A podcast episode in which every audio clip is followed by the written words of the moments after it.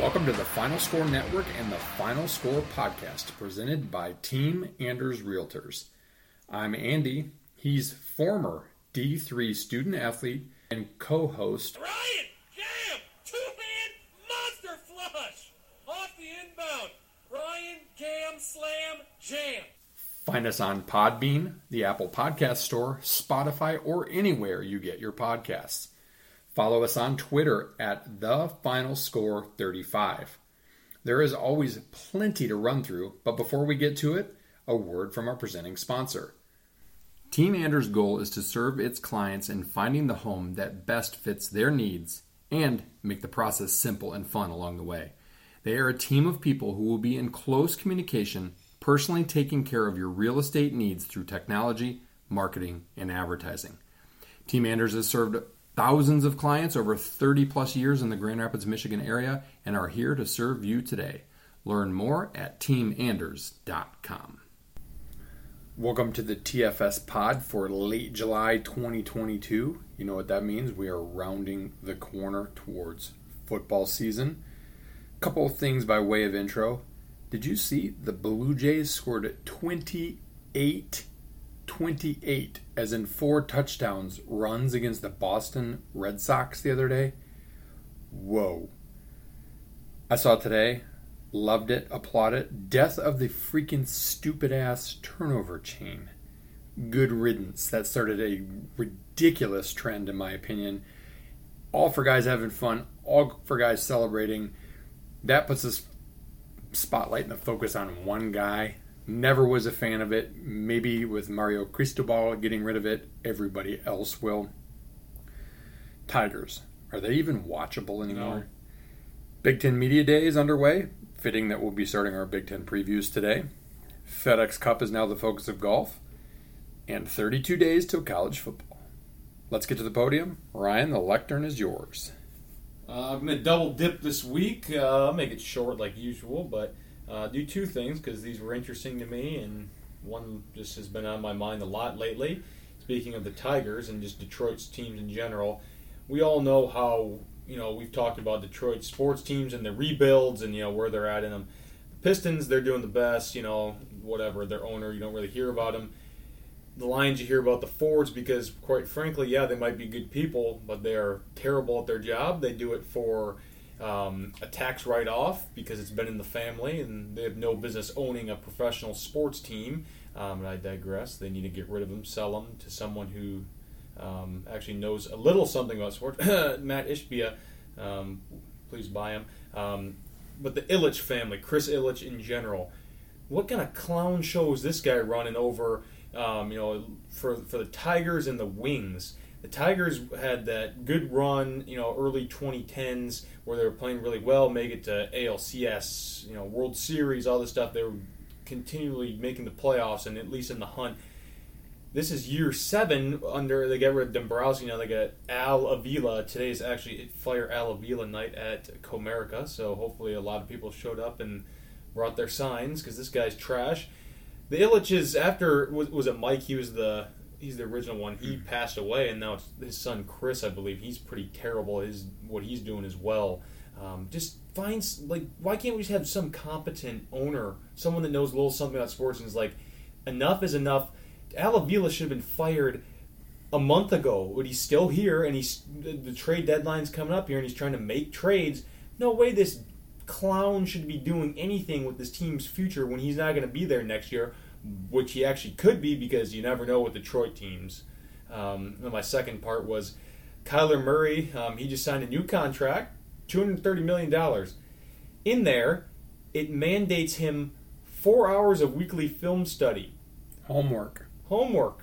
Kyler Murray has to do homework. They're going to monitor his iPad. They turn off the naughty links on his iPad so he can't be looking at porn and playing video games. He's too busy playing some video games and gaming instead of playing quarterback. Maybe that's why they keep sucking. Maybe it'll change it, Kyler. Maybe not.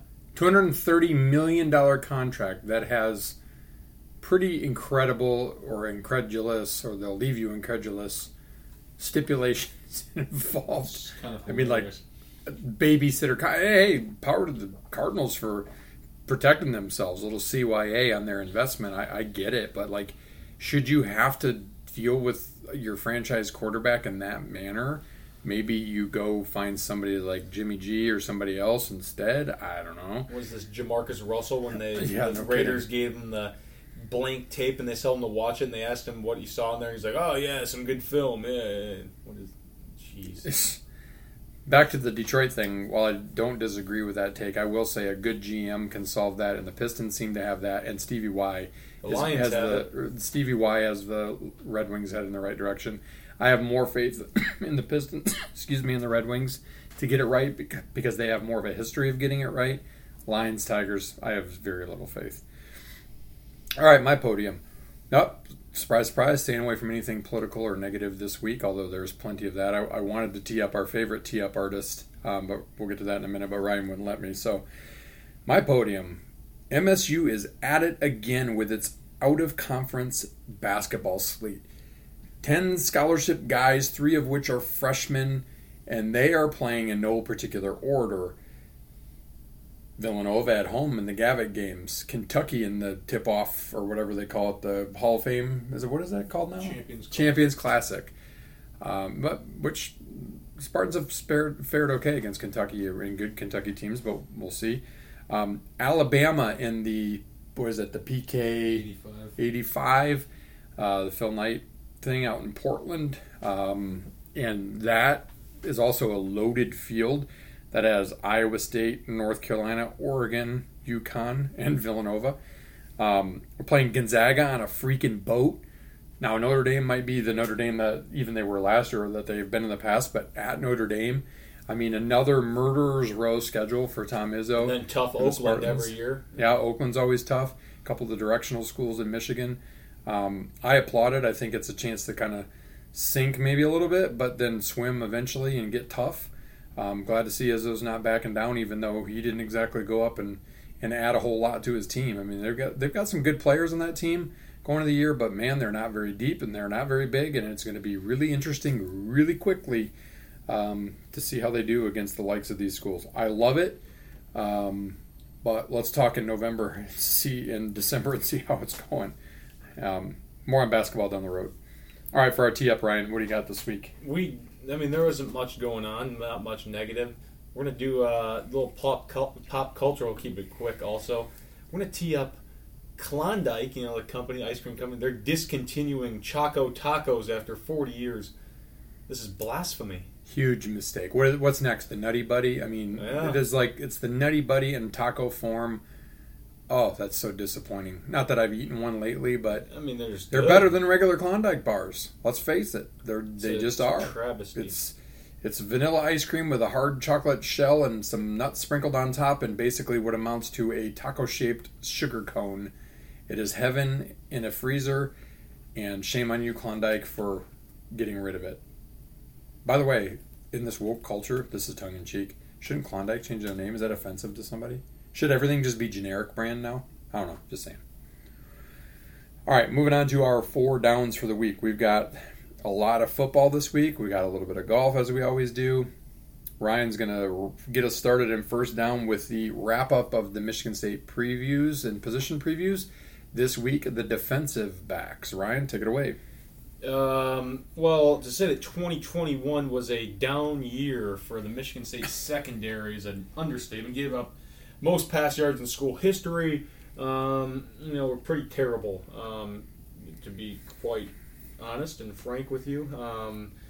Just couldn't keep guys in front of them. Ohio State burned them. Purdue burned them. I mean, even Cade McNamara had 390 yards. It wasn't great, but this year I think, Harlan Barnett's coaching all the secondary now with Tuck's help. I think that's going to help, and then bringing in some guys and guys being healthy and having experience. I think that's going to help. And even if they're just marginally better, they go from bottom 10 to middle of the pack. I mean, that makes your defense that much better. And assuming Michigan State, like I've been talking about, is better in the front 7, this could be a that helps you win a game. That helps last year maybe you beat Purdue instead of losing to them because of that. We'll get to the secondary here, start with the cornerbacks. A few guys back, a few new names in there that we'll probably see some time. Yeah, we'll start with a new guy.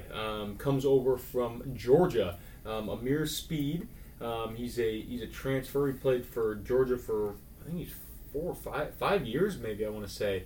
It was mostly special teams guy. Had a few starts last year and then got kind of banged up and then finished the year on special teams. He's big. He's 6'3". He's very fast. He brings that SEC pedigree experience, and he's pretty quick. His name lives up to his what he does out there in the field. Rave reviews about him. Saw him the spring game. Pretty physical guy. Think he will definitely be one of the starting corners, and I think the other starting corners will be Ronald Williams, a guy that was kind of banged up last year. You know, he at the beginning of the year was kind of rough, then kind of got better. Obviously, like I said, he was a little banged up, but he got better. He's a pretty good tackler, pretty decent speed, out there in the edge. He's got okay size, 6'2". I mean, that's 6'2" and 6'3" out there. Playing corner in both SEC transfers. At that, and backing them up, I think we're going to see Chuck Brantley, a guy that I was very impressed with last year as a freshman. He's definitely, hopefully, put on weight. He's not the biggest guy in the world. Spring ball, he was listed at 6 foot 165. Give him up to 180, and then we'll talk. But he's ferocious. He's not afraid to put his nose in there and hit.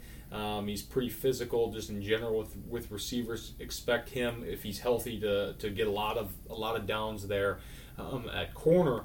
And then another guy, Marquis Lowry. He had moments last year. Really seems like he's also very physical. Likes to come up in the run game and hit a little bit. He played well in a couple games. He was also banged up as well. So keeping these guys healthy is going to be going to be big. If we can do that, I think Michigan State sees a lot of success with those four. Then you put in other guys. Kari Crump, I think he registered 2 years ago when he's at Arizona. Last year he played mostly special teams. Provides depth at the position. Then Kendall Brooks, believe he was a transfer from a D2 school in South Carolina last year. Kind of just also provides depth. Then you get two freshmen coming in. So you got Aid Willie. He's from IMG Academy, kind of a late bloomer kind of guy from Michigan State. He enrolled early. He looked pretty fast and good in the spring game. He's also 6'2", pretty good size, and I think maybe you'll see him on special teams a little bit, but do not be surprised if you see a red shirt on him. Then Dylan Tatum's the other guy from West Bloomfield, really fast kid. Can also play safety a little bit, nickel. Expect him to play corner, nickel, but probably be a redshirt candidate as well. He was also an early enrollee, so he got some good experience there, and that's it's just good to get those guys in early, get them bulked up, learn the playbook, all that good stuff, get that spring ball practice experience. Then moving to nickel, a guy that a lot of Michigan State fans were not happy with last year. He made the big play against Nebraska. Made some decent tackles, but got burned a lot in coverage. Wasn't very good. That's Chester Kimbrough. They have moved him to nickel, which is more of his natural position because he can cover some tight ends. He's pretty good in the run game. Pretty good tackler. He's got decent size on him at 6 foot. I expect him to see a lot of snaps at nickel there. I think that's the right spot for him, and hopefully he'll be confident in it and do really well. I think you will see that out of him. Then a guy that we talked about can play linebacker, can play nickel, can play safety all over the board. Darius Snow, I think you'll expect to see him kind of all over the board at those three positions, playing nickel a little bit. He played that a lot last year, was really good. Took over for Michael Dowell pretty early in the season. Never gave that up. Really good tackler. Kind of got a little faster, but I mean he's physical. Comes from a great Michigan State bloodline, so he knows what it takes. And a guy that I'm high on. Watch him in the spring game. Pretty good size. I'm expecting to see him on the field because he's that talented. And that's a guy that committed late in the cycle. It's Caleb Colley. I think he committed the day before signing in December, and then committed and enrolled early. Very, very physical. He's from Georgia. Pretty highly rated kid. Can play corner, can play nickel. And the coaching staff raved about him. Spring ball, expect to see him out on the field a lot. Getting experience in nickel, especially on special teams. And then you got Justin White, can play corner or or nickel, made that big corner nickel blitz against Michigan, knocked McNamara, and was a kind of a game-changing play in that game. He also had the fumble recovery, special teams ace against Pitt. Fast little guy, former track star. So expect those guys at those positions. Then safety, you bring back two guys, free safety and strong safety. Free safety, Angelo Gross. What the Sugar Weasel, isn't that what Mel's Sugar Weasel, yeah. He was kind of banged up last year, played with a club on his hand for a lot of the year. He was all right. He's not the fastest guy, but expect to see him get better. And when he's healthy, I think he's going to be good because you saw that out of him his freshman year. He's a physical kid, likes to hit. Hopefully he can just make those plays and not give up big ones. Then you got Xavier Henderson. He's on the Thorpe watch list. He's on the Nagurski watch list. Fifth-year senior. He started basically for 4.5 years. He knows the defense inside and out, knows these Big Ten teams, leader, unquestioned leader of this defense. Big win that he came back. I'm expecting him to have a monster season, and he's going to improve that draft stock and be a mid-round pick. He's big. He's going to be a big-time player. And then backing them up, backing Gross up, we got A.J. Kirk, redshirted last year. His brother played at Ohio State, so he's got that in his blood as well. He's 6'1", 200 pounds, kind of banged up last year. That's why you didn't see him out there, but expect him to get in there. I've heard he's pretty good. Then another early enrollee I think he'll be the backup to Henderson and probably play a lot on special teams as well. So that's Jaden Mangum. He's from Detroit area. Pretty long kid, 6'3", skinny though, about 190. Very fast, ball hawk. Rolled early, so he's got that under his belt. He's got that experience. And then, with experience, backing them up. Tate Halleck from FHC, another Spartan legacy. And then you got Malik Spencer, who, I don't remember if he enrolled early. No, he didn't. But he's a decent player. Top 650 recruit out of Georgia. Pretty physical kid as well.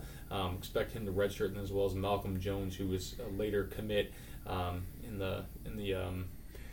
in the cycle as well.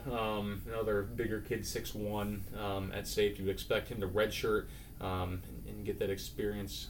Hopefully, get in some mop-up duty in some games. But yeah, excited for this defense. See where they're going to go.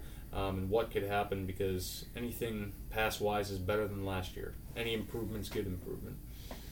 Yeah, I mean, it can't get worse, right? But I guess it can, but, Michigan State did get picked on a lot. Now, there was a weakness. That kind of inflated some of the stats a little bit, so it's kind of a, one hand, other hand.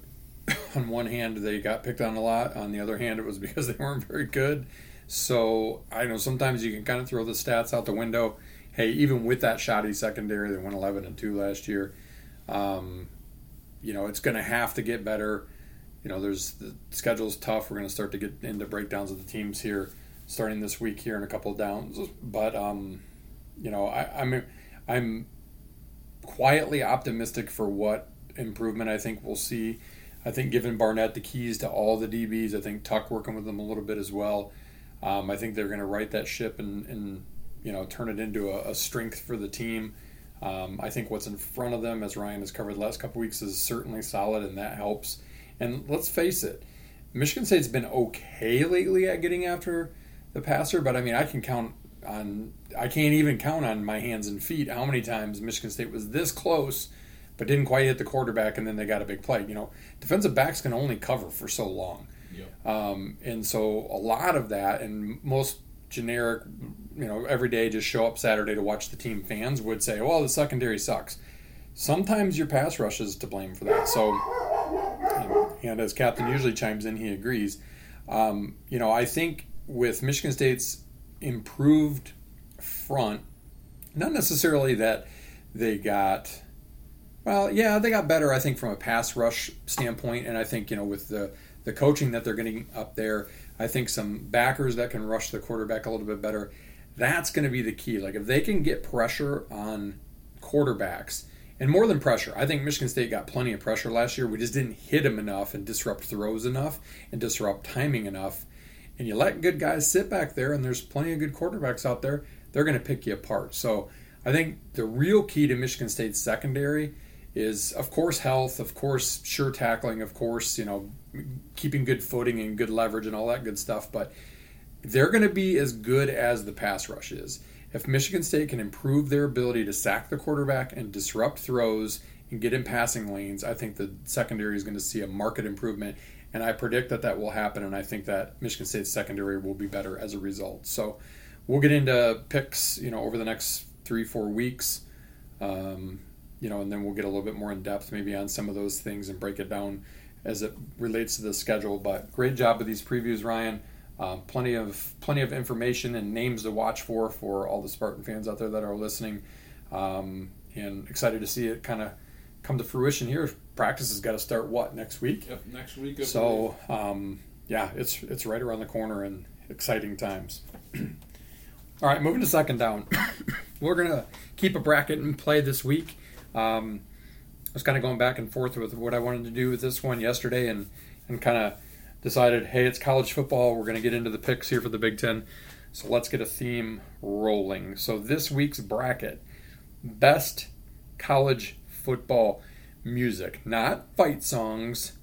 Some are intros.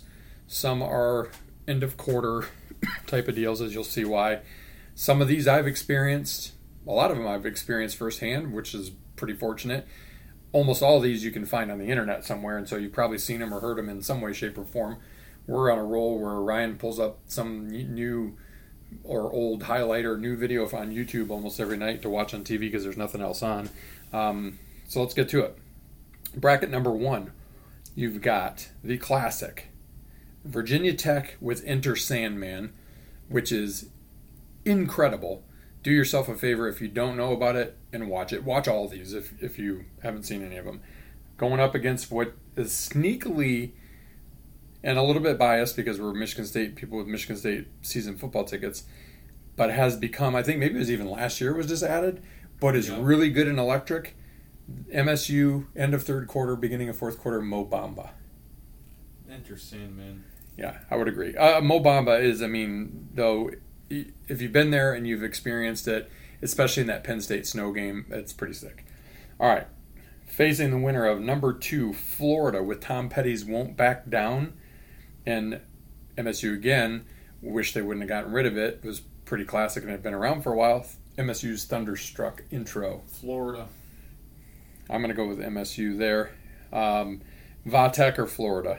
Vatech. And I will go the same. Again, that is just sick. I had a chance to go to that game back when we had the sponsorship with Amway and the Coach's Trophy. It was Virginia Tech, Ohio State. Opted to go to, instead, to stay home and go to Michigan State, Oregon, which was a good game too. But kind of kicking myself in some ways because I would have loved to experience that. All right, next bracket down. You got number one seed Florida State with Chief Osceola in the tomahawk chop chant, if for... you know, lack of a better way to explain it, against number four seed Ohio State with the Beach Boys. I think, no, not the Beach Boys. I always want to say it's the Beach Boys, but it's another 60s group, Hang On Sloopy. I don't even know what that is. You're too old or too young. Florida State. That's not a song, though. Hang On Sloopy? These are like tradition. No, I said it's both. They still have their own song. It's their chant. And I picked the bracket, so I get to say. All right, facing the winner of number two, and we heard this ad nauseum at the Citrus Bowl one year. Alabama with Sweet Home Alabama versus Penn State, All of the Lights during their whiteout. Sweet Home Alabama, just classic. It is, but I got to go Penn State because that whiteout scene is pretty crazy. I'm going Penn State. So Florida State, Bama, Ryan. Bama. And I'm going to go with Penn State in an upset, the whiteout. Number one, game day, coming to your city against number four. Again, kind of more of a tradition, but musical in some respects, the Army-Navy Cadet March. Yes, I hate ESPN, but... yeah, it's hard to argue with that. Pretty cool. Number two, South Carolina Sandstorm, which I... experienced and is wicked sick, against number three. You probably didn't even know they did this. They have the tunnel walk and they walk out to Sirius. You know what Sirius is? Yeah, the bowls. Yeah. Who does that? Nebraska. Well, you didn't say who. Oh, I didn't say who. Sorry, Nebraska. So you got South Carolina, Sandstorm, or South Nebraska. Carolina. I didn't even know that Nebraska walked out to that. And then ESPN or South Carolina? Let's go South Carolina because I hate ESPN. I'm going to Coming to Your City, ESPN.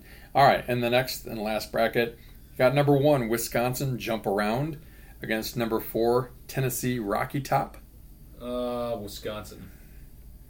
I will concur with that. That's one that we want to experience for sure. Now, number 2, I have experienced. Number 3, I have not. Number 2, LSU, Colin Baton Rouge. Number 3, West Virginia, Take Me Home, Country Roads. Oh, that's a tough one. Jeez. Let's go West Virginia. That is a tough one, but I've seen LSU, and that is like 95,000 people singing Garth Brooks, Colin Baton Rouge, so I'm going to LSU. Wisconsin, West Virginia, Ryan. West Virginia. And I've got Wisconsin, LSU. I'm going to go with UW. I'm going to put Wisconsin in there. All right, you got Vatek, Enter Sandman, against Alabama, Sweet Home Alabama. Enter Sandman. And I've got the same. I've got Vatek over Penn State, their whiteout song. And then you've got South Carolina, Sandstorm, against West Virginia, Take Me Home, Country Roads. And I've got ESPN against Jump Around. Man, it's tough because I do hate ESPN with a passion, but that intro's sick. I'm going ESPN. Vatek, West Virginia, Ryan. Vatek. And I'm going to go Vatek over ESPN. So Enter Sandman, it is a little bit of fun, a little bit of get you going. Again, do yourself a favor, whether you look up best college football song traditions or whatever, or just go to YouTube and look at these things, crank it up, put it on the loudspeaker, whatever. Even though it's not your team, this will send chills up your spine. All right, now we're moving into the meat of the podcast. And the meat of the podcast really might switch between second and third down, depending on if we have a bracket or Mount Rushmore. But we are going to cover, as previewed or mentioned last week, 7-6 this week, 5-4, then 3-2, then 1 over the next 4 weeks, and break down the Big Ten. Ryan's got the West. I've got the East, kind of our process. I've got mine up in front of me. We both looked at the entirety of the schedule. All the records check out, meaning if Ryan picked Ohio State to beat Wisconsin, you know, he's not going to say Wisconsin's going to beat Ohio State, for example. So every game by game, was picked by both of us. Now, we do have some differences. We talked about this last week. We talked about, do we combine them and have a unified approach? But as long as we agreed, as long as we pick exactly how the schedule should be, so again, matching up your wins and losses and everything, and it's a true apples-to-apples comparison, he's taking the West, I'm taking the East, but because we might have some differences, we won't weigh in on the full predictions of the other, but we'll give you kind of like, I agree, I disagree, I think, you know, XYZ will go this and get to this bowl game type of thing. So, Ryan, you're going to kick us off with 7 West. I'm going to go 7 East. You're going to go 6 West, and then I'm going to go 6 East. I get to lead off. All right. Well, without further ado, the Big Ten West. The West sucks. We'll just tell you that straight up. It's not good. I'd call it parody. The East is way better. But I think there's a clear-cut, as much as it's supposed to be a good year for them because it's an even year. They alternate, usually Northwestern does. That's who I'm picking to finish dead last in the Big Ten West. You know, we're doing this thing. We're going to do the 5-year trend, you know, some facts, talk about offense, defense, some newcomers in there, special teams, what they're bringing back, strength, weaknesses, prediction. 5-year trend. So 2017 they were 10-3. Okay, that was an odd year. They were good.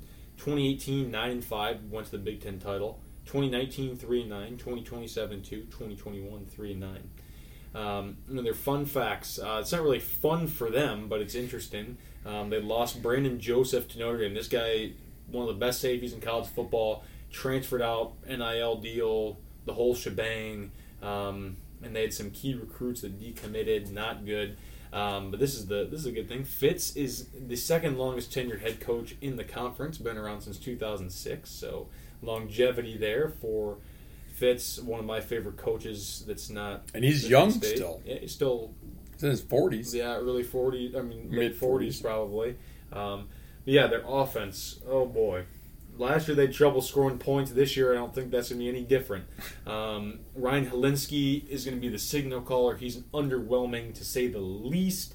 Last year hardly...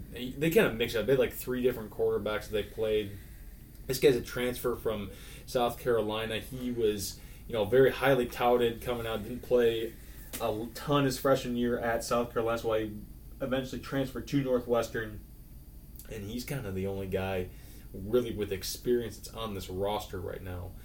So they hope that he can kind of turn it around and give them at least a little something, a little oomph. That'd probably be good for him. But I don't really see it. I think it's going to take a lot. Running back, they're not bad. Evan Hall comes back. He had 1,000-plus yards last year, 7 touchdowns. They also have some depth at that position. They have Anthony Tyus, who was a true freshman last year, actually from Portage, Michigan. Was pretty decent in a backup role. And then we also have Andrew Clare, who was a pretty good backup, and Cam Porter, who was supposed to be the starter heading into last year, tore his ACL, I think, a couple weeks before Week 1. He's back. So they have 4 decent backs there. Hopefully their line, I think, is the biggest, one of the biggest strengths on this football team. Usually is for Northwestern. Yeah, I can't remember. Peter Skorinski, he returns as an all Big Ten player. Left tackle, probably going to be a top first or second round pick. In the draft, the four starters are back. That's really good news for them. Otherwise, and some of the guys, the good news is they're back. The bad news is they're back, what Judd Heathcote used to say, I guess. But experience is good on the offensive line, no matter what. But they got to move people. They got to create lanes for their running backs and give their quarterback time, because receiver, they don't have much. They lost kind of their top few guys, and they bring back a couple decent guys. Malik Washington, he's the kind of leader. Then Bryce Kurtz is one of those guys. And then they also bring in four-star for newcomers here. Four-star freshman Reggie Fleurima. He's 6'2" receiver, pretty good size. Probably see him out there in the field. Then Danny Navarro, he's a transfer from Illinois. Played a little bit here and there for the Illini. Has experience in the Big Ten, so that's always good.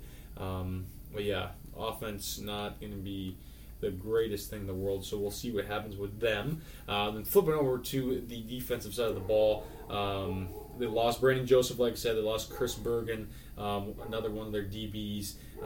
But their defensive backs actually are strong. A lot of their top tacklers coming back are defensive backs. I think 5 of their top 8, I want to say, former defensive back, or that are defensive backs, and were pretty high up there in tackles last year, which probably isn't great when your secondary guys are leading you in tackles. It means the ball's getting deep every time. But they do bring back Bryce Gallagher. He's been an all Big Ten kind of guy at linebacker for them for the last couple of years.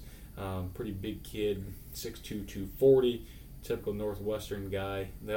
Fitz guy. They've always got some Irish guy as a good linebacker. Patty Fisher a few years ago, and now Bryce, unquestioned leader.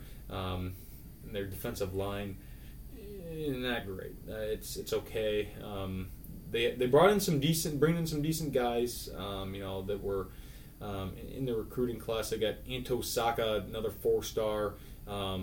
From Maryland, he'll probably play a lot because it's tough to rely on brand new freshmen, though. Yeah, and then they have Wendell Davis. He's a linebacker transfer. Hopefully he'll fill in. They got a guy, Ryan Johnson, defensive lineman transfer from Stanford.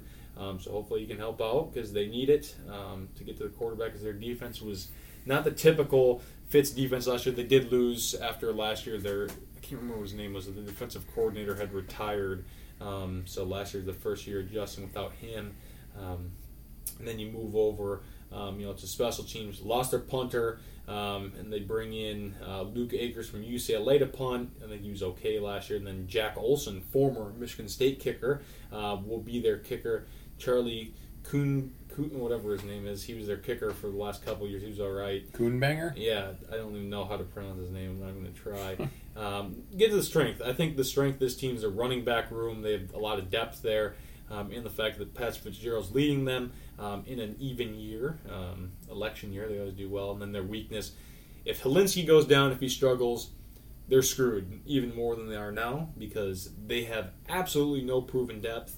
No one else has played it down, and this guy struggled last year. So that is ultimately why, which leads me to picking them to finish last in the Big Ten West Division. That's funny. They play Week 0 against Nebraska. It's in Dublin, Ireland. I have them winning this game. That's one place that we differ. I think they're going to win. I'm losing there. Nebraska sucks. I think they suck. I think that Northwestern's going to win this, and they're going to feel good about themselves. They go into a bye week, Week 1, and then Week 2, which is their Week 3, really. They play Duke at home, the Battle of the Smarties, I guess, low-level Power 5. I think they'll win that because Duke's going to be pretty abysmal. And then Southern Illinois, win. Miami, Ohio, win. The Fighting Brad Gams. Chuck Martin's still their coach, I think. And Then this is where it gets ugly for them. I have them losing 8 straight games to end the season after a 4-0 start. They play at Penn State. I don't think they have a chance. They play Wisconsin. No. Bye week. At Maryland, I have them losing. At Iowa, loss. Ohio State, loss. At Minnesota, loss. At Purdue, loss. And then finish the season against their interstate rival, Illinois, loss. 4-8. Overall, 1-8 in the Big Ten. 7th place finish. They cut out the odd even thing and have 2 bad seasons in a row. But Fitz probably his job security, I think, is always going to be safe because he's Fitz. He graduates players. He's a legend there. They kind of know their place in the Big Ten. Northwestern's, you can't hate Northwestern. You just can kind of count on them as a win. It's like they were back in the 80s, sometimes 70s, and 80s. Sometimes they've beaten us. And just for the record, I have them going one game worse, 3-9 overall, 0-9 in the Big Ten because I have them losing to Nebraska, finishing dead last in the Big Ten West, and maybe with some of those newcomers Ryan mentioned, they can round into something, but it's just really hard to rely on that many freshmen, even if they're 4 stars, because high school to college is such a big jump. So. In some ways, I hope I'm wrong. Michigan State doesn't face Northwestern this year. I don't mind Northwestern by any stretch of the imagination. I like to see them do well, even in a division as weak as the Big Ten West. I just don't see it coming now. It's just not. We'll come back and revisit these picks and see how we did. When all is said and done in December. But Ryan and I are in alignment there, which moves us to. Number 7, or 7th place, dead last in the Big Ten East. That will be, sorry Alex Gam, the Indiana Hoosiers. Who's your daddy? Their trend, very interesting. Well, interesting, you decide what's interesting. Last year, 0-9, good for last place. Year before, 6-1 in the COVID year, second. Had some great upsets. Had an overall really good season for them. Kind of everything lined up. I do think that they're well coached. I think their coach is good. I think he can recruit decently, but they're like a lot of the middling Big Ten teams. They can't get enough depth to get over the hump. To get a big win once in a while, to rise up maybe every 3 years and make a run at a bowl game or, like an 8-4 record, sure. But Indiana's a basketball school. Go back beyond that. They were 5-4 in the Big Ten in 4th place in what year would that be? 2019. 2-7 and 2-7 the 2 years before that. So their trend is not that great. 2 wins, 5 wins, 6 wins, 0 wins, and 6 wins against depleted rosters and COVID BS and all that other stuff. So that's the anomaly. You kind of have to throw that out. You had one good year, 5-4, 4th in the Big Ten. That was kind of the year that built up to the 6-1 in the Big Ten year. This is why I have them in 7th place this year. Fun fact about Indiana. The Hoosiers' last Big Ten title was in 1967. That's 6 years before I was born. They've won three, maybe four NCAA basketball titles in that time. Four, yeah. Yeesh, that's not a good fun fact. All right, let's break it down. Offensively, you know, in Indiana's great year, Michael Penix was healthy, and then he got hurt late, and things kind of fell apart.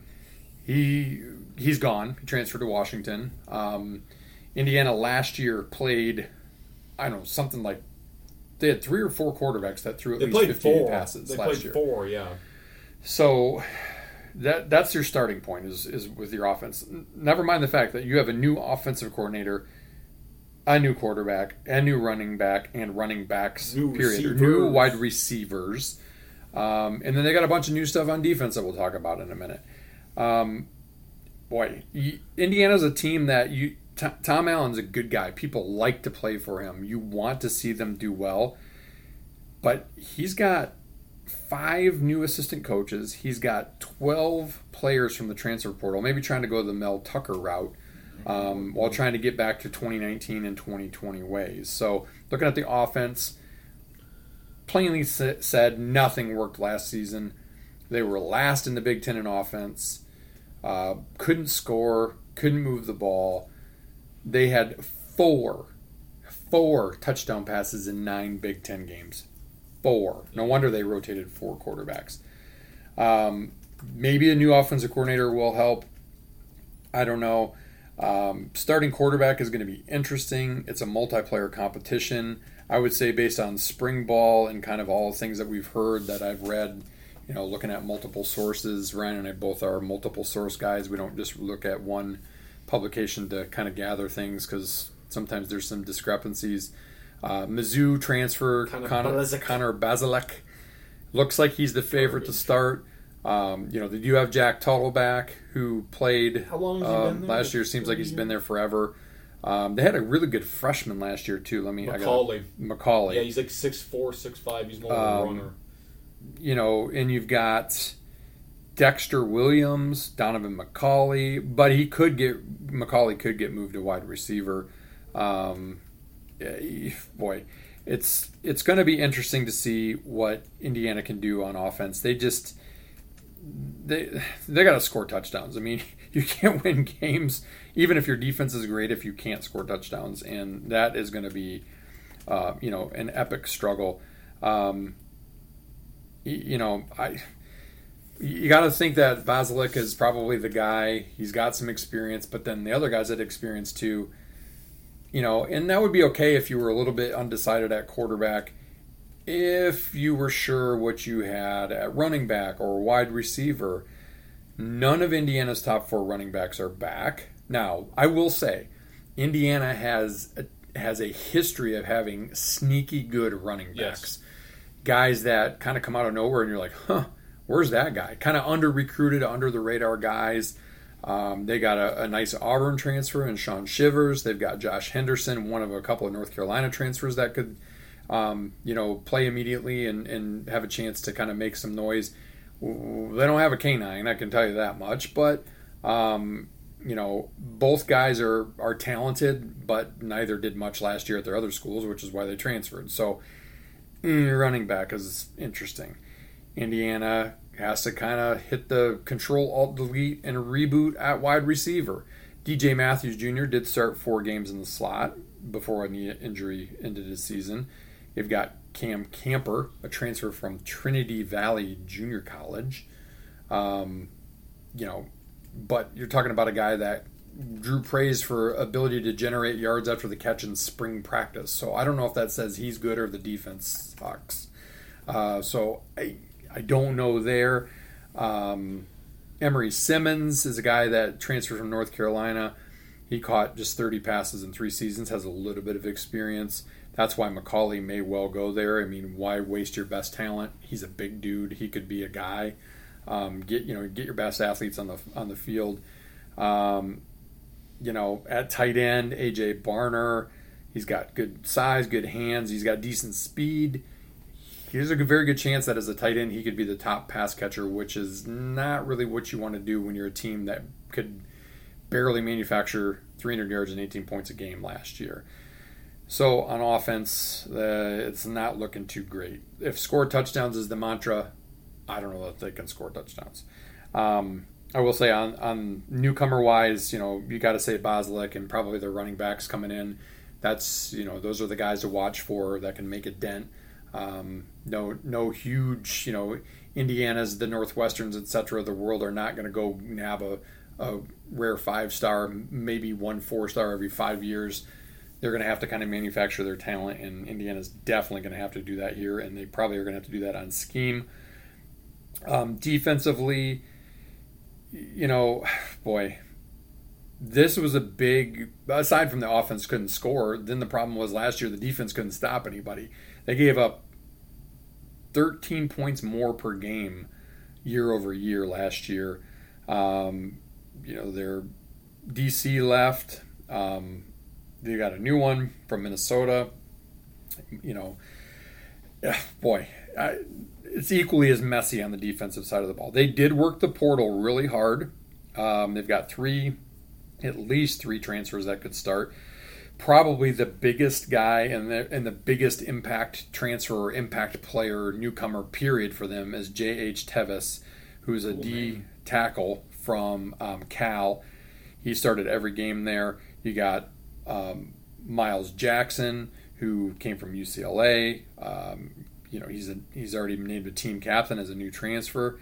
But they've got to replace a guy like Micah McFadden, who was Indiana's top tackler. He's been a coach on the field since 2019.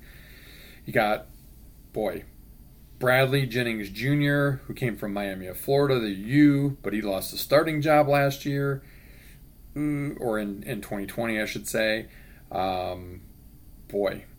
It's pretty bleak. Cam Jones is a fifth-year player. He's probably a nice guy. He's fast. He's a pretty sure tackler. A couple freshmen to maybe look for. There's a linebacker and edge rusher. Just like we said with Michigan State's D-backs preview, you gotta protect your secondary with a good pass rush.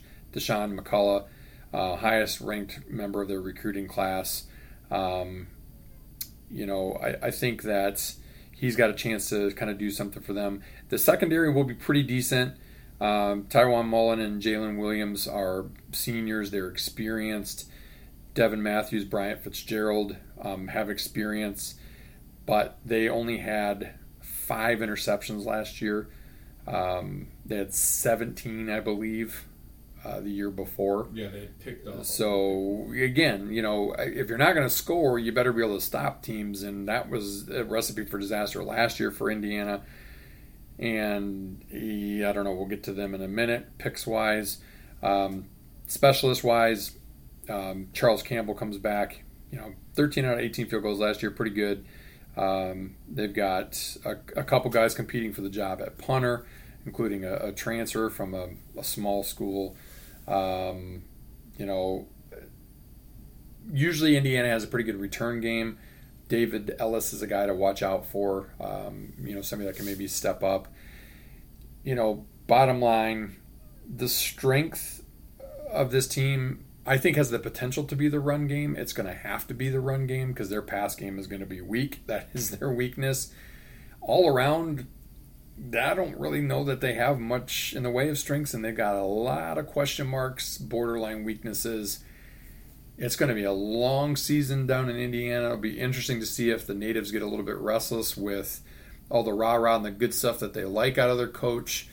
Let's face it, Indiana's a basketball school. Football's always going to play second fiddle. They're a program like Northwestern that every 3 or 4 years can kind of piece it together, rise up, and maybe get 8 wins, maybe get lucky and get 9 wins. But Indiana has not done that in a full-on season where everybody was playing and everybody was on the same level playing field in a very long time, and it ain't going to happen this year. So here's the tone setter is they have a Big Ten game right in their opener, Illinois at home.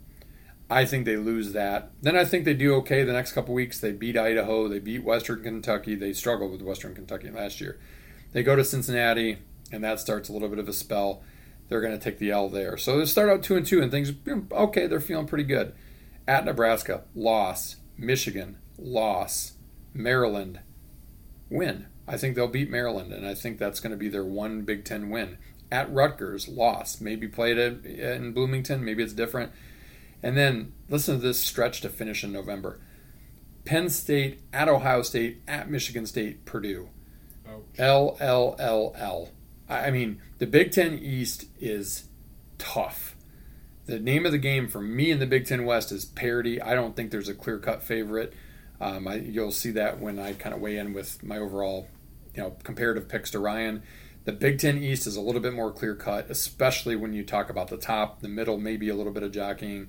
But it is pretty dang clear to me that Indiana, sad for them, is another 0-for season, and that's going to make 0-18. Actually, not this year because they're going to win one. They're going to go 1-8 in the Big Ten, 3-9 overall. But that's going to make for 1-17 the last 2 years after that golden goose season in 2020. Sorry, Alex. You might just want to not go to any games and just start looking forward to basketball season. Yeah, I am going 3-9, 1-8 in the Big Ten. It's going to be ugly. What do we agree on their schedule? Maryland, is that the one that you had too? I had Rutgers. Oh, Rutgers. You haven't flipped. Yeah, okay. Flipped those, yeah. So that is number 7 in the East. Ryan, give us number 6 in the West. In the West, I had two teams T5, and I'll do the one that lost to the other T5, and it's Nebraska. So 5-year trend, 2017, 4-8. 2018, 4-8, 2019, 5-7, 2020, 3-5, 2021, 3-9. Oh boy. Scott Frost's ass is as warm as ever. And it's gonna burn. Scott Frost is gonna want to come and kiss me on the mouth because I disagree with Ryan here, but we'll get to that. I think he's gone after this year, after what we'll talk about here. Fun fact. Their turnover machine, Adrian Martinez, is finally gone. Frost's contract was restructured. His buyout actually is after October 1st. Indiana drops way down, so if they do crap, they can fire him. And then they bring in Mark Whipple as offensive coordinator. Worked wonders with not according to Narduzzi, but he did. He worked wonders with Kenny Pickett last year at Pitt. It brings a lot of experience. So we shall see what happens there. Offense. Like I said, Adrian Martinez is gone. He was good, and then he was also awful. Turned the ball over a lot, fumble, pick, you name it. So they have two transfers that come in: Casey Thompson from Texas, who started a pretty good amount of games last year; Chuba Purdy, who redshirted last year at Florida State; and then Logan Smothers is a returning guy. I think he was a freshman last year, played a little bit. He had a decent game against Iowa. So they get three quarterbacks kind of going for him, but Scott Frost actually came out today and said tomorrow they start practice, and Casey Thompson will be taking the snaps of the first team. He had a hand injury, so it was kind of unknown what would happen with him, but he's, I guess, going to be the starter as of now, but I'm sure they'll battle it out. Bring back a few running backs. Ramir Johnson's a returning rusher.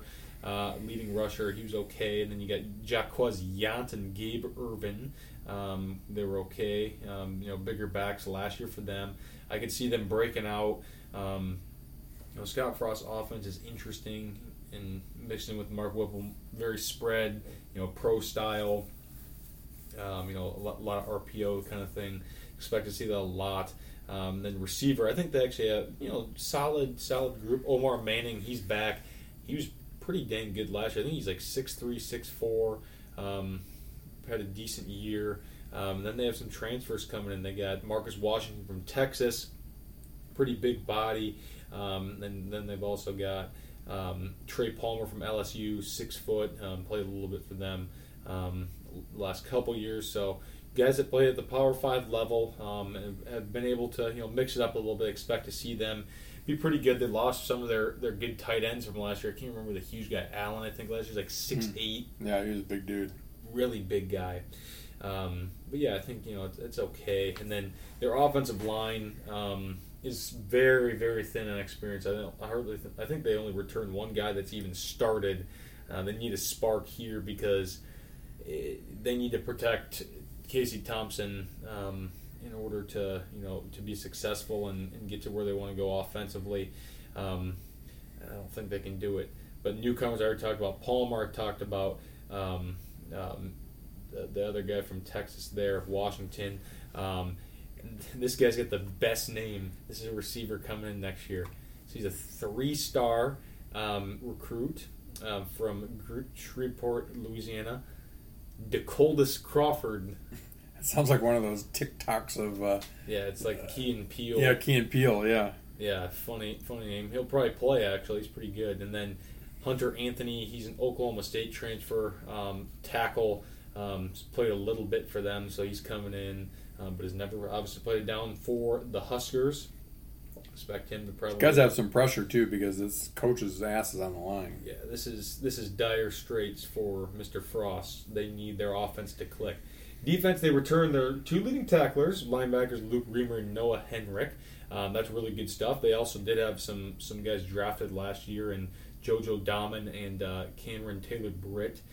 So, you know, there's some decent guys coming back with these two linebackers here. Expect them to be their leaders again. Then they bring back defensive ends, Garrett Nelson and Cameron Tanner, both pretty big. Edge rusher guys, but not much else. Their interior wiped out, basically. Bringing in some transfers. The secondary should be okay. They got King Williams coming over from Alabama. Just a common theme here of a lot of transfers to fill holes.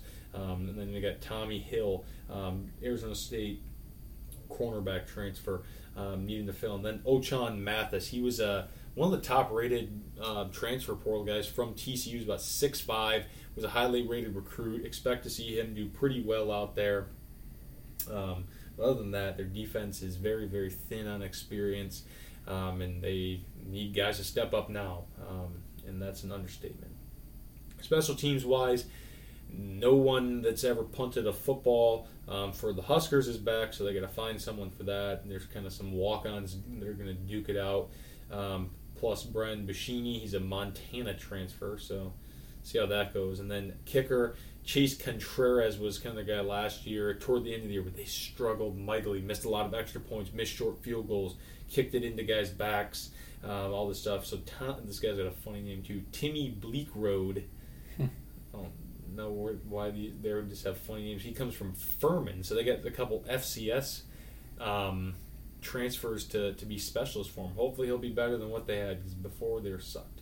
Strength of this team, linebackers, like I said, Reamer and Henrik, I think they're going to be quite the 1-2 punch, probably one of the top duos in the Big Ten there. Weakness, definitely the offensive line. They need to find guys quick, find 7 or 8 guys that can play, or else they're probably going to be screwed. Because, I think in the past they've had decent offensive line, and Martinez just couldn't take care of the ball. This year they have a quarterback that's new to this system, new to the program, and, he's had a history of injury, not the biggest guy in the world. He's getting hit. His running backs are getting hit. Something's going to happen. That's why I ultimately have them tying for 5th in the West with Illinois, who we'll get to next week, going 5-7 overall, 3-6 in conference. Said that they were going to lose to Northwestern. I stand by that. Then they go to back home, play North Dakota.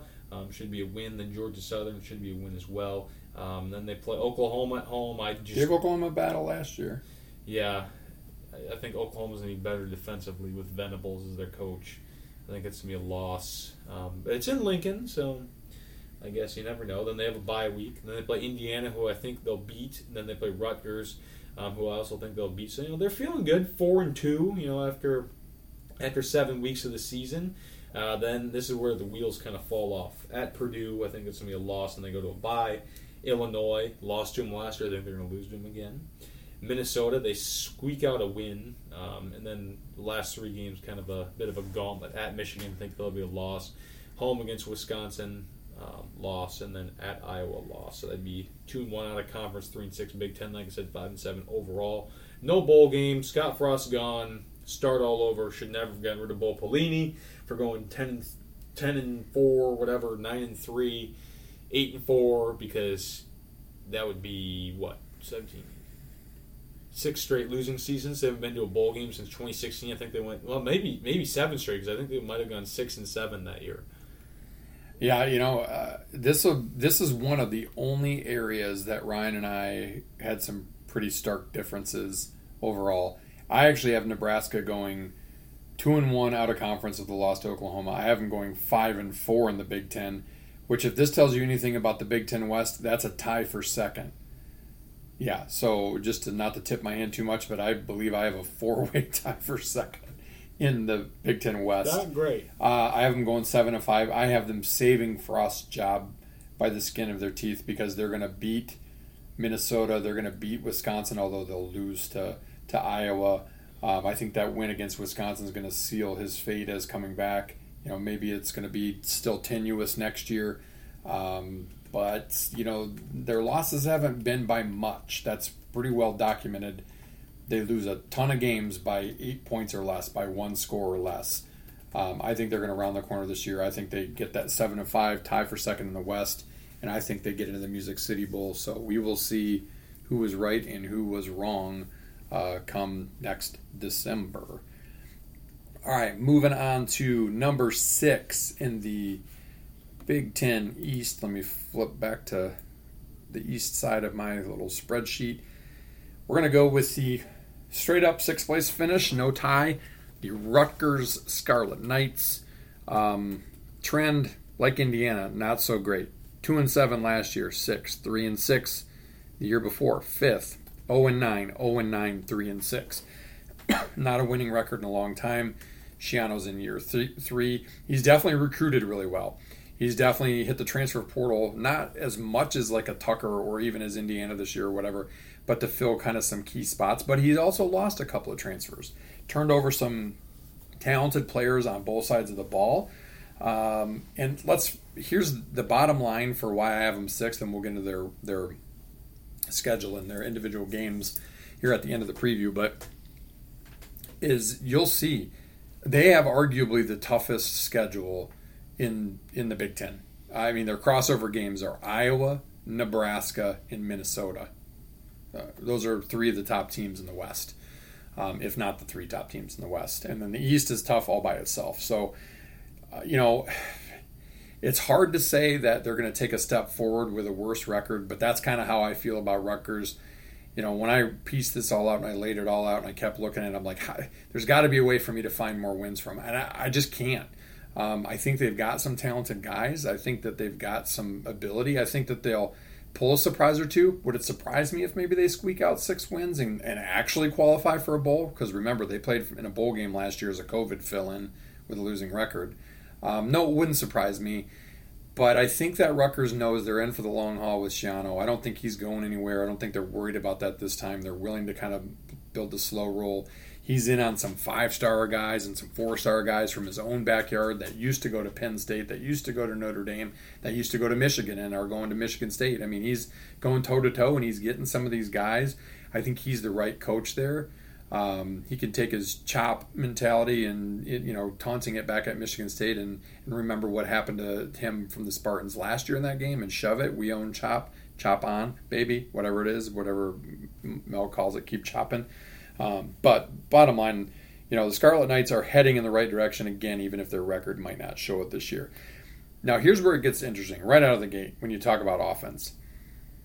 Some sites and some previews and some prognosticators would lead you to believe that they think Noah Vedral, who's been around the block, started at UCF, followed Scott Frost in Nebraska, transferred and played a lot, wears 0 as a quarterback is really strange to me, but whatever. I think that's his number, right? Yep. Yeah, because the guy that transferred changed to tight end, their other quarterback last year, he is like number 21 or something like that.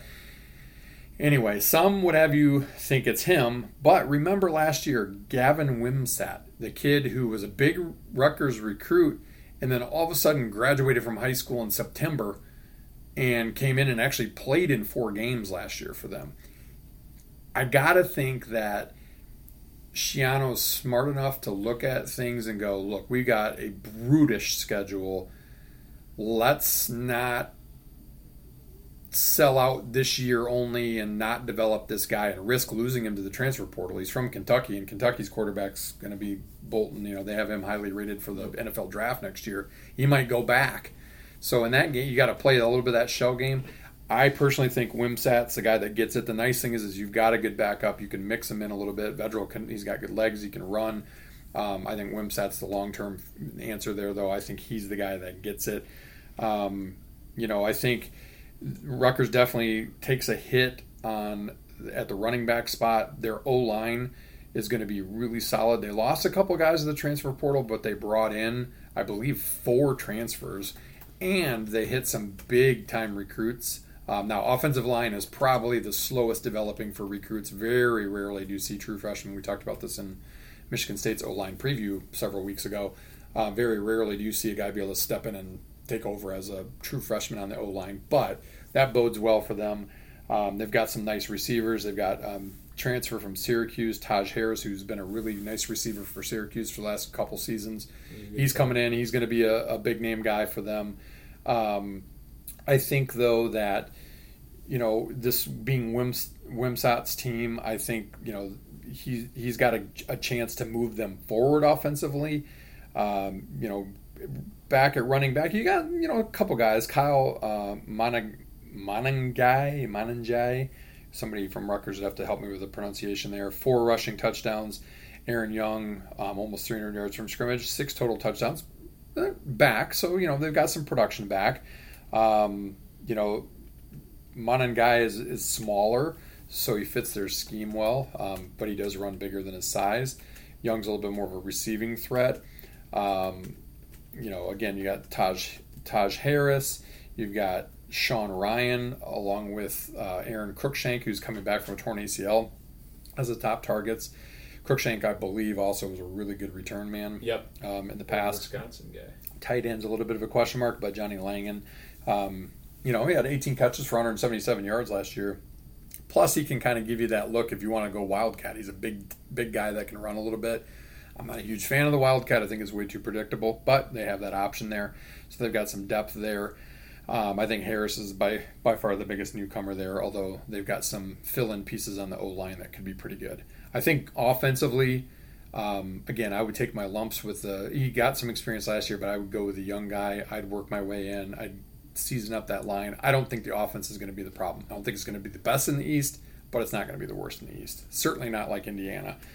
The Rutgers defense last year wasn't great. It was 10th or worse in the Big Ten in major, like 4 major team categories. But when it's on, they cause turnovers and they're stingy. And that's the key, though, is when it's on, and can it be against this year's schedule?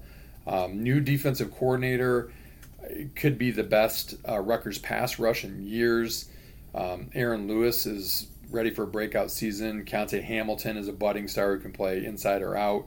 There's 2 proven tackles there up front, which definitely helps.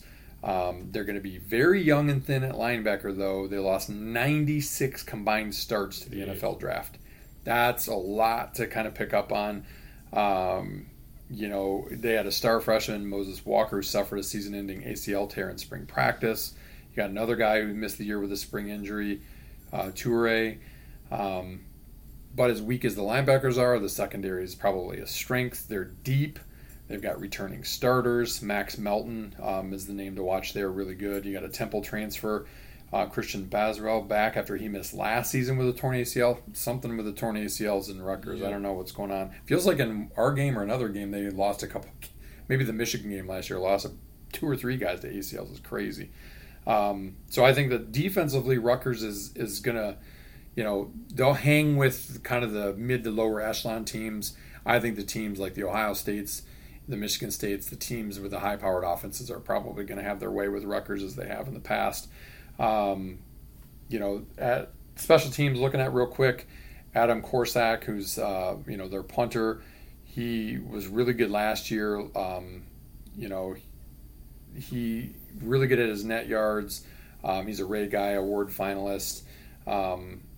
Zach Taylor replaces his older brother Billy at long snapper. Kicker Valentino Ambrosio, which is a sweet soccer name. He's a former soccer player, as we said. He had some big misses early. Entered the transfer portal in the spring, so he's gone. But could it be Guy Fava, an incoming recruit, Jai Patel, a transfer portal? So that's a little shaky. You lose a guy who was at least, had the Italiano name, and had some experience, it wasn't very good, and you got nobody proven. And when push comes to shove and every point matters, you don't have a reliable kicker. That's probably an issue. You know, strength-wise, I think that Shiano's teams have toughness. I would have no question about toughness. I think they've got some good depth at nice positions, at key skill positions. I think their weakness is still going to be their defense, especially kind of in the middle there at linebacker. You know, good line, good secondary. Do they have enough depth and experience at the linebackers to kind of cover some of those sins of the front nine and or front four and help out the back four? Yeah, I don't know. It remains to be seen. So, bottom line, when push comes to shove, I've got Rutgers, who has a tough opener too, by the way, on top of a tough Big Ten schedule, losing at Boston College. And that's going to be kind of, unfortunately, a tone setter for them. Wagner, that's an easy win. At Temple, I think, is an easy win. But then starts the Big Ten gauntlet. And again, they play the three arguably best teams from the West in addition to the East. Iowa at home, loss. At Ohio State, loss. Nebraska at home, I've got them actually beating Nebraska at home. Indiana at home, win. So, okay, things look good. They're 1, 2, 3, 4, and 3 early in the season. You're thinking, okay, they just need to squeak out a couple more wins in the last, 5 weeks of the season. At Minnesota, nope. Michigan, nope. At Michigan State, nope. Penn State, nope. At Maryland, maybe one of those kind of turn games, but at this point I've got them for a loss. I have Rutgers going 2-1 out of conference, 2-7 in the Big Ten, 4-8 overall, with a 6th place finish in the Big Ten East. I do think that they're on the rise. I think they're going to get better. I think they could easily leapfrog Maryland, if not this year, next year, to be a pretty solid 5th place team in the Big Ten, which would be good enough to let them contend for a bowl game. But when you're playing, unless the divisions realign or they get rid of divisions, with the likes of Ohio State, Michigan, Penn State, and Michigan State in your division every year, good luck with that. Yeah. I don't know, how do you have Rutgers faring, right? Yeah, I think pretty similar to you. You have 5-4. I have them going 4-8. Yeah, I have them 4-8 as well. 1-8 in the Big Ten. I had them beating Boston College, Wagner, Temple, then losing. Then I had them beating Indiana for their one Big Ten victory. Yep. Yeah, Rutgers could be one of those teams again that surprises us. I think that first game is if they win that, it could build momentum. If they lose, it could all fall down. There's just not a whole lot of games that you look at on their schedule and go, yeah, I could see that being the other way. And that's how I look at the composite schedule for everybody. And my initial gut reaction is I just go through and go, this is what I think. And then I go back and I start to reanalyze a little bit. I'm like, all right, could this be a swing game? Am I missing something here? Am I not here? Rutgers, they've got the hardest schedule in the Big Ten, period. They just do. All right, moving on to fourth down. We've got an extra long pod tonight with these previews, and it's going to continue to be that way, so enjoy. Buckle up. We are going to finish up, as we always do in the summertime, fourth down of golf. Give us a little contest update, Ryan, after last week. Tony Frozone Finau with a win. Scott Piercy melted down, like I said. What did he blow? He blew he was... 5-shot lead. Yeah, Tony was down 5, and then he won by 3 or 4, and he got up 4 at one point until he got messy with in the 18th hole himself. But crazy tournament last year. Well, both the guys that we picked, the same people, neither of them made the cut, so that was a great week. So let's see what do we do this week? It's in Detroit in the Rocket Mortgage Classic. Yeah. Excited. I'm going with the H's this week, Mr. Max Homa and Adam Hadwin. All right, we don't have the same guys this week. I'm going Cameron Young, fresh off another great major, the British, I like him. And Maverick McNeely, who's had a nice season as well. The Rocket Mortgage is actually kind of a sneaky, fun one to watch. It's been a playoff the last couple of years. It was another Cam won it last year, right? Wasn't it Cam Davis that won it last year? So... that'll be a good one. Probably not going to be as hot in Michigan as it was last year. It was like scorching in the night. It was a little closer to 4th of July last year too, but it was in the 90s, and it's supposed to be a nice, pleasant, high 70s, low 80s week and weekend in Michigan. So perfect golf weather. They kind of tend to tear that course up, but that's okay. It's a Donald Ross, right? Yep. And should make for some fun golf for sure. So That's this week in terms of tournament play. Obviously, we're getting closer to the FedEx. Yeah, one more week after this week for regular season. So for the question of the week, Ryan, what is... I read this story out of Golf Magazine. Funny stuff. So being a member of the GAM, Golf Association of Michigan, and having a handicap, we get... What is it? Golf. We get Golf and Golf Digest for free, basically. And so I get the e-newsletter every day. I stack them up and finally we'll read them in droves. And I was reading this the other day about a guy in some muni out in like Brooklyn or something talking about, you know, slow play, and they kind of inadvertently drove up on a guy. Well, not inadvertently. They just didn't think they could get it there. They rolled it. So it landed and it rolled like 10 feet and it landed near him within 5 feet of him, say. Not on the hop, not on the fly. Probably didn't yell four is what I gather, so they probably should have, but this guy had been playing slow in front of him the whole time. It's kind of a muni, so you get, you know, whatever. A lot of tight holes from what I read. Guy who was hit into turns around, goes to the guy who drove up's ball, and launches it into the woods. And then there's an altercation after that about, you owe me a ball, what the hell are you doing? You've been on my ass all day, blah, blah, blah. Chances are, if you've been on a golf course long enough, you've dealt with it. So the question of the week, Ryan, what is one thing that would cause you to throw down on a golf course? Now, there were no fisticuffs here, but that was kind of the question. I don't know. That was the question from the guy. I would just say if people... I mean, we... Hitting into, like, if you're... I don't know. Like an inadvertent, you know, oh, I didn't know that you were there. I didn't think I could get it that far, or whatever. Because let's face it, amateurs... think they have bigger kahunas than they do and wait too long all the time to get a par 5 and 2 or whatever, and they have no chance. This was like a 290-yard par 4, I think, which, so even if this guy's pretty good, let's face it, like the average drive for a mid-handicap, average handicap person is really like 240, 230, 240. It's not like, you know, I've been piping it this year, and I had 240, 250 pretty consistently. Maybe if I'm lucky and I catch a downslope, I'll get 270, or if I get wind or something, I'll go a little bit further.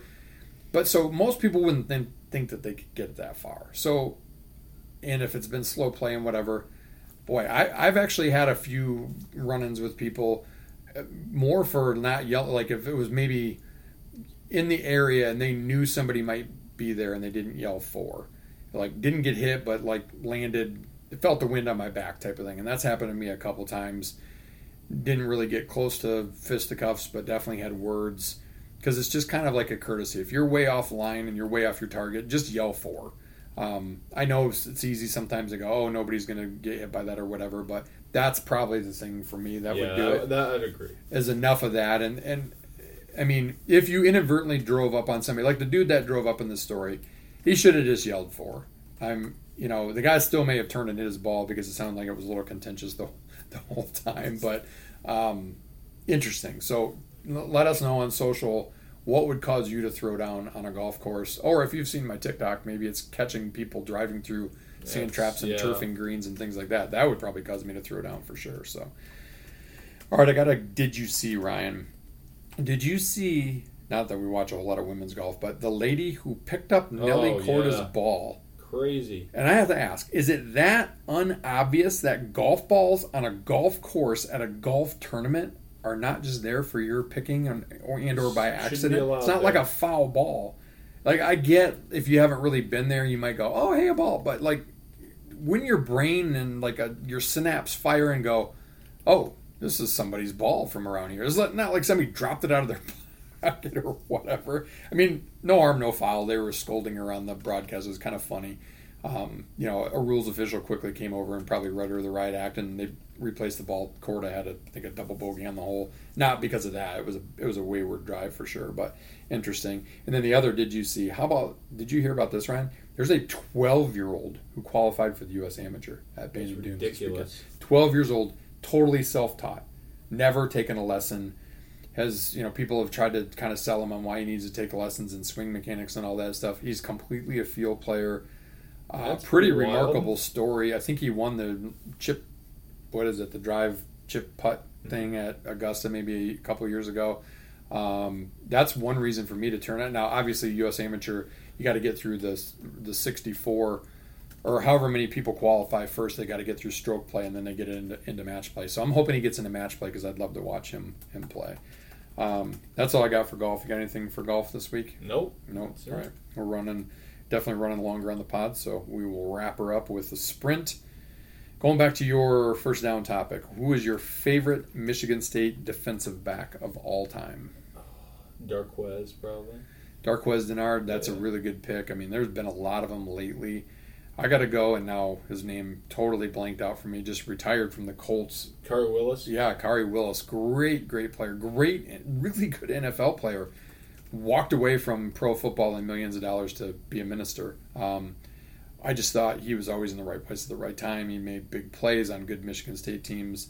Michigan State's had a lot of good defensive backs. They need to have some good defensive backs this year, but that would be my guy, Kari Willis. If you could pick this song Michigan State came into, now we all know as Michigan State fans, they turned to swag surfing last year after years, decades of Thunderstruck. What would it be?